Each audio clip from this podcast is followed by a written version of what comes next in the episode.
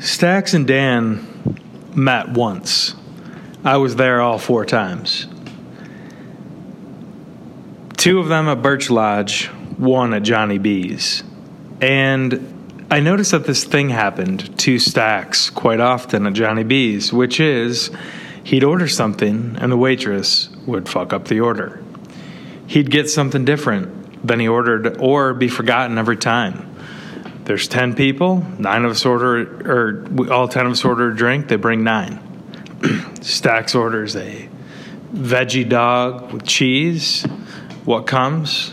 A full meat dog, no cheese. Anyway, what I'm saying is that Johnny B's under the old surveyors, he got forgotten a lot. Meeting Dan L, forgotten a lot.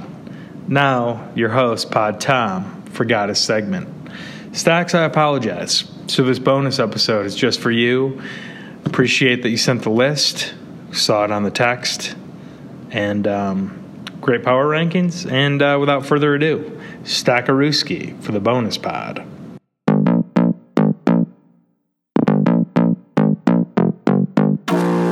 Welcome to the Fantasy Basketball Podcast with not quite a layman, not quite an expert, Tom.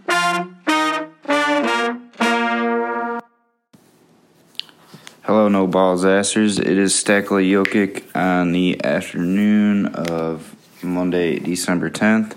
Um, I've done pretty much no research for the segment, so it's pretty much just going to be winging it. Um, who am I surprised, or what is the biggest surprise in no balls ass this year? Uh, I think it's honestly that Chuck and um, Ian are at the bottom of uh, bracket right now. They are both three and five. Um, yeah, they're only a few games back from making the playoffs, but uh, they've, you know, Chuck made a desperation move, which I, I think benefits his team by getting rid of Giannis and getting um, Kevin Durant and Kemba Walker out of it. Um, Ian, he's got a couple really good guys. Uh, he's got Ben Simmons, Joel Embiid. Uh, I think he could flip those into more assets instead of just hanging on to um, just two superstars. He's got to get some depth there.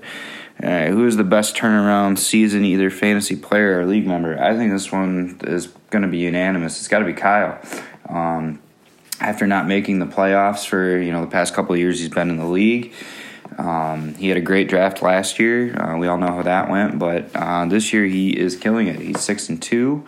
Um, he's looking good. He's looking like he knows how to handle a team. Um, the only concerning part is that he's kind of in the middle in points for, and he's been a little bit lucky with points against. He is um, has the third lowest points against. So I don't know. That might catch up with him, but uh, so far I got to say, congrats, Kyle. You're doing great.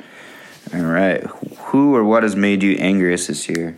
Um, I think the, the angry the thing that's made me the angriest is my my team has just been in a weird form all season. Um, Lowry was looking like a all star player in the first month. Uh, he was averaging, uh, I think, at his highest was like forty two fantasy points uh, for his you know last thirty days or something. And then now last thirty he was averaging thirty uh, fantasy points. Same thing with Khris Middleton. He was looking up to be 34, 35, and his last 30 he was averaging 30. Um, it got me so mad that I've been trying to shop both of those guys for the past week, and I got uh, Bradley Beal and Trae Young in return. Uh, Trae Young probably will hit the waivers um, sometime soon.